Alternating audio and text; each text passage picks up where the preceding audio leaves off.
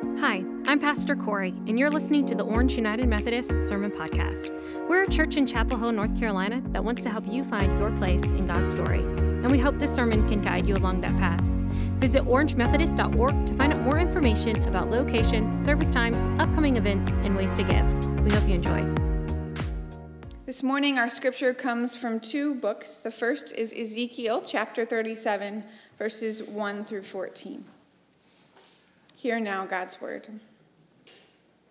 The hand of the Lord came upon me, and he brought me out by the Spirit of the Lord, and set me down in the middle of a valley. It was full of bones. He led me all around them. There were many lying in the valley, and they were very dry. He said to me, Mortal, can these bones live?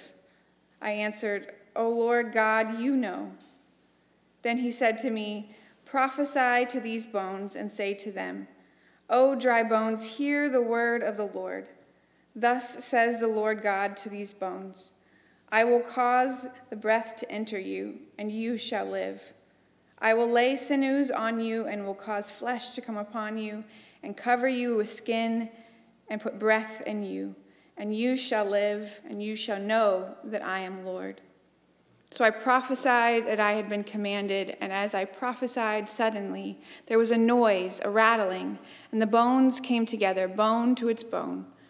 I looked, and there were sinews on them, and flesh upon them, and skin had covered them, but there was no breath in them. Then he said to me, Prophesy to the breath, prophesy, mortal, and say to the breath, Thus says the Lord God.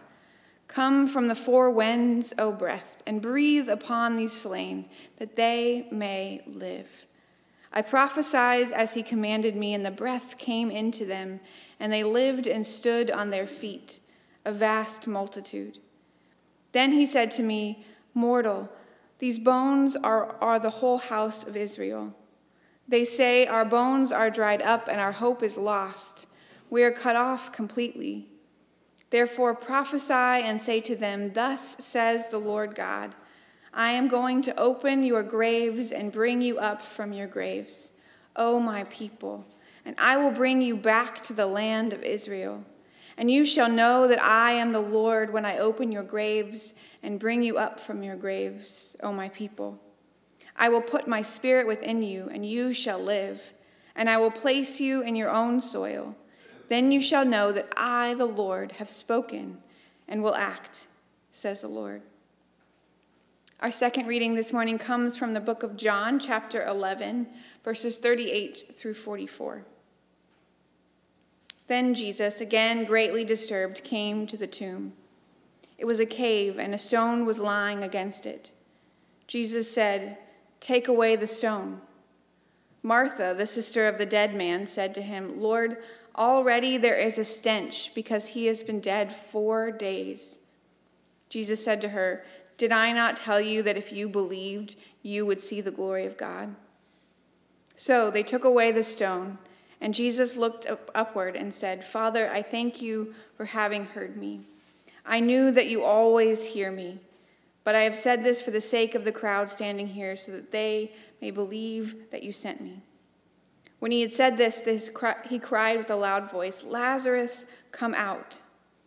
The dead man came out, his hands and feet bound with strips of cloth, and his face wrapped in a cloth. Jesus said to them, Unbind him and let him go. These are the words of God for the people of God. Thanks be to God. I'm Adam Seed. I'm lead pastor here at Orange, and I'm thankful that you have taken the time to be a part of this worship, whether you're here in person or those that are worshiping with us online. So thank you.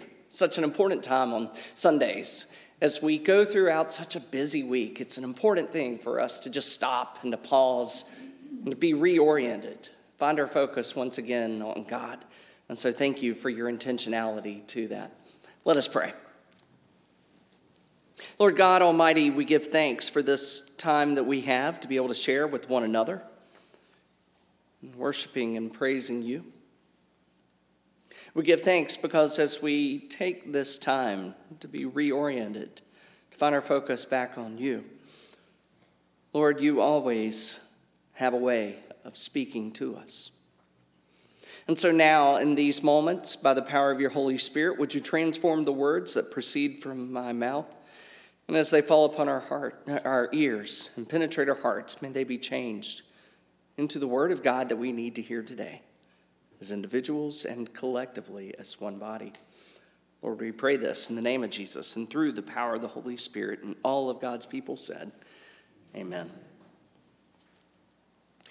From time to time, I like to go walk through our cemetery here to the side and around the back. It's a beautiful cemetery, and it, I like to walk through and to see the names that you can still read on some of the monuments. Some that I've recognized, some that I've heard stories about them. I found out not too long after I was appointed and began serving here. I had a cousin that came and worshiped with us one Sunday who walked through the cemetery, and that particular cousin is all into genealogy. And he said, Adam, you may not know this or not, but you have some kinfolk that are buried right out here. Some distant relatives from my mother's side of the family are buried right out here. And I can walk by and see those names. So from time to time, I like to walk through the cemetery and, and look and see those names I'm reminded that every one of those, everyone was beloved, everyone was mourned, their family, their friends. As we walk through, I'm struck by there's a number of infants whose remains are here, children, teenagers, young adults mothers, fathers, grandparents. There are some that you can't even read the name any longer on the stone there. But I know that when that body was put into that ground, someone mourned, someone grieved them. And as I walk through the cemetery, every one of those that are there is a reminder of a simple truth death has claimed a temporary victory. And in fact, our scriptures today, both of them touch on that same thing. Death has claimed a temporary victory. Now, in that Old Testament passage of scripture, uh, I always love this, this vision that God gives to Ezekiel. This vision, God takes Ezekiel up and he places him in this valley, and he is surrounded by bones and Ezekiel soon discerns that these bones are very dry. And so we always refer to this passage of scripture in the same kind of way, don't we? We call it the valley of dry bones. We are reminded of how these bones are strewn all around him and just laying out there. And did you know that it is nowhere in human history that people do not bury the dead. It's a characteristic of every human society that, that we will bury and honor the dead and not just let them lay where they have fallen. But here we have these, these bones that are just strewn out. It almost gives this image of a, some major catastrophe that has taken place, maybe a, a, a, battlefield where a great battle has been fought, and, and an ancient curse eh, was that your enemy's corpse would be exposed to the elements and not receive the, the honor of being buried. And so, as Ezekiel is placed here in this valley of dry bones, he's surrounded by these cursed bones that are devoid of even the stench of death, for they have been there so long. And God asked Ezekiel, Can these bones live? Ezekiel's response is classic to me. He says, Oh Lord God, you know. And in my sense, when I'm thinking that, in that setting, and seeing these bones that have been strewn about, these dry bones that are so far beyond the stench of death, if God asked me, Can these bones live? I think I'd be saying, uh, uh God? Only you know, because this doesn't seem possible. Only you would know. I think I would be so swallowed up in those circumstances that I would be living in that mindset that death has claimed a victory. And then when we jump to that second scripture that was we read just a few moments ago, it's that such a familiar passage from John telling us the story of Lazarus. And actually, the lectionary calls for us to read the entire section that begins John chapter 11 all the way through to where we read today. That's a lot of verses. And so I encourage you to go back and read John chapter 11, read that whole entirety of the story. But to recap just a little bit, that story that I'm sure you're so well acquainted with. Jesus and his disciples have left Judea. They had left once again after another time when people had taken up stones with the intention of killing Jesus. But as they have left that area, he receives word, someone sends word that his friend Lazarus was ill, and in fact, very ill, deathly ill. And they are beckoning for Jesus to come, but Jesus delays. Always been somewhat problematic why Jesus would not hurry back to his friend, but Jesus delays until the time has come, as he delays a couple of days. Jesus then announces to his disciples, Let us go back to Judea again. Well, the disciples knew what had happened last time they were there. And in fact, this has become a bit of a pattern for those that are wanting to strike Jesus down. And so they begin to try to resist going back. And Jesus says a lot of things that Jesus does that so many different times that you can tell the disciples just are not understanding what Jesus is saying. And so Jesus ultimately says to them that Lazarus has fallen asleep and that he must go back to awaken him. Once again, the disciples are arguing and pushing back, essentially saying, Look, if he's asleep, he'll wake up. If you go to Judea, you'll die. And so they're trying to put this into perspective for Jesus. It's not that big of a deal if he's just asleep. He'll wake up. You will die. And I love how Jesus makes it simple. John chapter 11, verse 14 is one of my favorite verses. I know a lot of people memorized another verse that comes in this same chapter, Jesus wept. One of my favorite verses is how they're just not getting it. So it, the scripture in verse 14 says that, so Jesus said to them plainly, Lazarus is dead. I mean, he just gets to it. You know, they're not getting it. So I can just see the, the reaction on Jesus' face as they're not getting it. And he finally has to break down and say, Lazarus is dead. And it's fascinating how John, the gospel writer, records that Thomas, who was filled with his own doubt in this moment already, Thomas says, Well, let us go that we may die with him. Let us also go that we may die with them. And the way that John records it, Thomas doesn't say that to Jesus. I imagine Thomas is, hears Jesus say that Lazarus is dead. And he probably turns to the person beside him and says, Well, let us go that we might die with him. It's kind of like in class when a teacher would say something and you're sitting out there and you have a smart remark that you'd like to share with your person sitting next to you. And sometimes that teacher would hear you and say, Would you like to speak up and share it with the rest of the class? Jesus didn't do that to Thomas, but I know Jesus knew.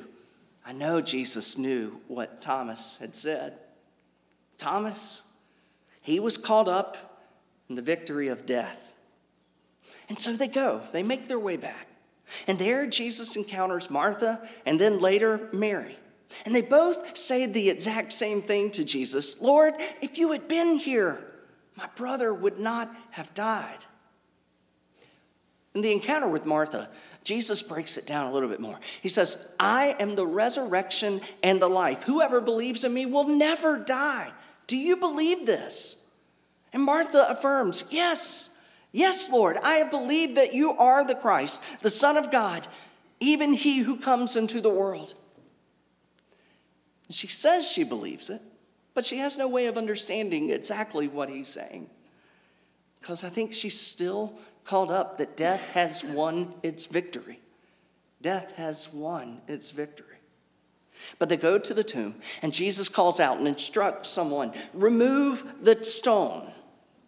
And Martha, the one who has just professed that, yes, I believe that Jesus is the Christ. Yes, I believe he is the resurrection and the life. Yes, I believe these things. Martha, who protests when Jesus asks for somebody to move the stone. he says, she says to him, Lord, by this time there will be a stench, for he has been dead for four days. If you've got a King James version at home, or even with you, I invite you to read this section of the King James. I always love the way Martha says, He stinketh. He stinketh. He's been in this tomb for four days. By now, the body is already beginning to decompose. By now, their stench of death is already so prevalent. Lord, I, yes, I believe you're the resurrection life, but he stinks, for he is dead death has claimed a victory. Once again, like Ezekiel, Ezekiel, can these bones live? Lord, only you know. Roll away the stone. Do you believe that I am the resurrection and life? Well, yes, but he's dead. In that moment, they don't realize that the victory of death was temporary. And God is trying to show Ezekiel God is trying to show Martha. God is trying to show Mary. God is trying to show Thomas and everyone else that death does not have the final say. But they remain called up into death in the death that surrounds them. I mean, in our lives, death claims a temporary victory. That death causes us to feel completely defeated. In some ways, I feel like the last three years, we've been through a time of dying, of death. I feel like this, we see the victory of death all around us through this pandemic that we ourselves have been through. For, I think back so many times to how in March of 2020, receiving a message from our bishop that all churches within the North Carolina Annual Conference, the United Methodist Church, were being asked to stop in person worship for two weeks. Doesn't that seem so funny to think about now? We were first told two weeks. We were thinking, oh, we'll be back in no time. And in fact, we really didn't know what we were doing and trying to do the live stream of worship. I remember one of the services we had, uh, one of the TVs was set up on the stage over in the fellowship hall, projecting the words that were being sung. And as it was projecting those words uh, on the live stream of that first one of those times I was moving about the fellowship hall. I mean, there was just a handful of people in the building, but I was moving about, I was singing, I was raising my hands, and somebody sent Ryan a text message and said, Tell Adam we can see his reflection on the TV. we didn't know what we were doing, but we thought, oh, this is going to go by fast enough. And week after week, coming into this place with hardly anyone else here, in a lot of ways, it felt like a death. It was, it was Palm Sunday of 2020 that we actually were able to do live stream worship in this space as well. And the number of people that reached out and said, just looking and seeing the stained glass window gave them hope. And we needed it because it felt like a death was around us. You know, some things, the pandemic that we've been through will never be the same. We have experienced death. And even if you haven't been lost to anyone that you loved or knew to COVID 19, we have experienced death. There are parts of our lives that have died during this pandemic. For some, it was their job. For some, it was a relationship. For some, it was their relationship with the church. For some, it was a death of their faith. Death had claimed a victory like Ezekiel, like Martha and Mary? Can these bones live? Lord, only you know. Post or still in the pandemic, can these bones live? Well, Lord, you are the resurrection and the life. You are the Christ. Lord, only you know. But I think that Paul knows something that Ezekiel didn't know. I think Paul knows something that Martha and Mary and Thomas didn't know. Because Paul knows the end of the story. And Paul writes in 1 Corinthians chapter 15, Where, O death, is your victory? Where, O death, is your sting? The sting of death is sin, and the power of sin is the law. But thanks be to God who gives the victory through our Lord Jesus Christ. See, he knew that death would only hold a temporary victory. And so, even though they may have been facing their doubts, in the face of death all around him, God tells Ezekiel that he is to speak, to prophesy to the valley of dry bones. And even when he's doubting, he did it. He did the very thing that God told him to do, to speak the word of God to these dry bones. And you know what happens? The bones began to rattle.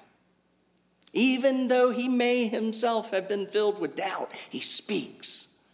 And the bones begin to gather, come back together. Sinews start being added to the body, skin forms. And then God tells him, prophesy once again that the breath of God would come from the four corners of the world and fill these bodies, that these bones may live again. And even if he was doubting, when he spoke the word of God, life returned. And I think about at the tomb of Lazarus. As Lazarus is there, and Jesus says to, come forth, to remove the stone. Somebody first had to be willing, even if they knew that what was on the other side of that stone was the stench of death, even if they did not believe what was on the other side of that stone was a walking person coming out, even though they may have been filled with doubts, somebody still had to move the stone for Lazarus to be able to come forth. And so somebody moved the stone, even if they had doubts. And Lazarus as Jesus calls him, he comes forth. And Jesus then says for someone to remove, unbound him, unbind him, and set him free. Friends, wherever we may be in our lives, we may be surrounded by death, and it feels like that death that we have been through for the past three years. But even though we may be facing that death and may be filled with doubts ourselves, I believe we are giving witness to a world by proclaiming the name of Jesus Christ who overcomes all death. Through him we have the victory. Death does not have the final victory, Jesus does. And may we, even when we doubt, continue to speak the word of God and live out a life, removing the stones, setting others free, that they may live through Christ. Let us pray.